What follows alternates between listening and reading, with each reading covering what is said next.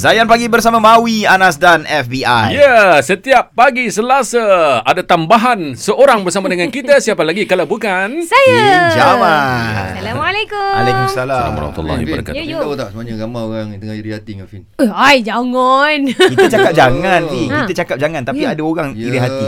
Ha, dan kita pula kalau dengar macam tu kita tidak takut. So macam Kan? apa yang aku buat ni sampai orang nak rasa iri hati ni? Mas sekali dua tak apalah kan muncul kat Zayan ni tiap-tiap minggu. Ya.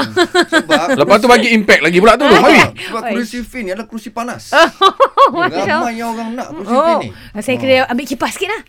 Lepas tu dekat digital Ha. ramai orang yang dengar balik dia punya Betul, podcast tu kan. ha. Apa semua kan. Oh, itulah, jadi Alhamdulillah. Jadi Fin, kenapa orang sebenarnya orang mudah ni sangat iri hati? eh? Eh, ha, okey. Dia Senang bukan iri hati dengan eh. saya lah. Okey, tapi kita borak pasal iri hati insya-Allah hari ni. Assalamualaikum warahmatullahi wabarakatuh. Waalaikumsalam warahmatullahi wabarakatuh. Um, apa secara pendeknya iri hati ni muncul apabila kita insecure dengan diri kita sendiri. Uh, Okey. bila kita rasa kita tak cukup, kita mm-hmm. tak suka kepada orang yang ada lebih. Kat situ kita iri. Kita tak mungkin pergi kepada orang kita nampak lebih rendah daripada kita, tu kita sakit hati. Macam sebagai contoh, kita ada dua kaki. Kita takkan pergi ke orang yang tempang, "Ya aku sakit hati lah kau ni tempang." Tak mungkin, tak tak mungkin. mungkin. Tak Tak mungkin. Betul tak? Betul. Uh, apa tapi kalau macam katalah kita ada dua kaki, kita nampak orang ada basikal. Ya sakit hati lah ada basikal sebab aku tak ada basikal. Ha, faham tak?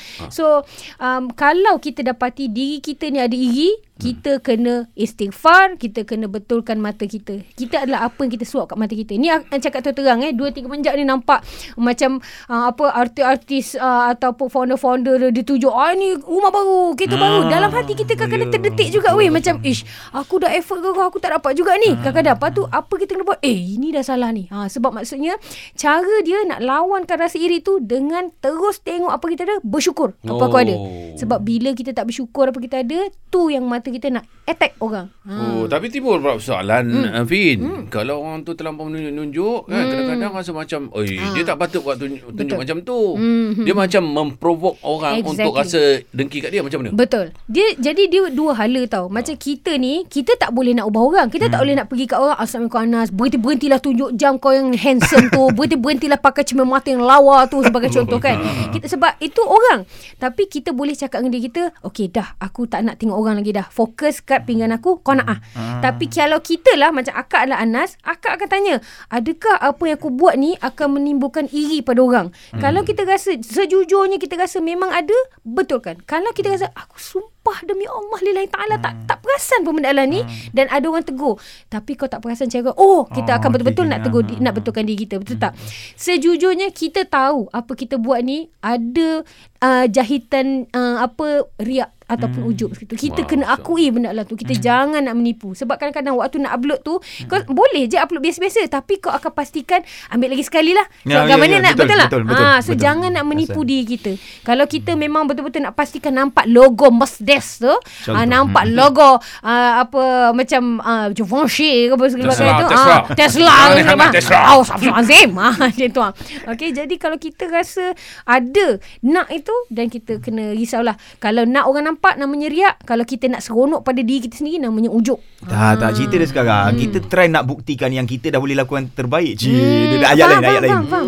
Ya, Anas, akak cerita juga sebab kita terutamanya kita uh, akak insecure akak miskin dulu. Ha, nak kata miskin tu tak adalah miskin sampai tak boleh makan, tapi macam akak rasa akak tak cukup pun tu. So bila akak dah ada, akak ada rasa macam aku nak buktikan pada orang Ah, hina aku ni dulu. Tengok aku dah berjaya ha, macam tu. So betul kita Bahaya, eh? akak faham. Tapi akak juga dah belajar dalam agama ni macam mana sekalipun extreme is always wrong. Ha.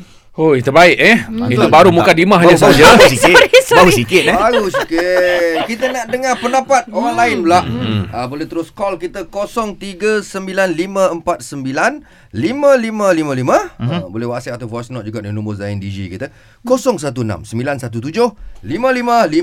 Ya, penyakit iri hati merupakan untuk sembang deep kita pagi ini. Terus stream Zayan, destinasi nasyid anda.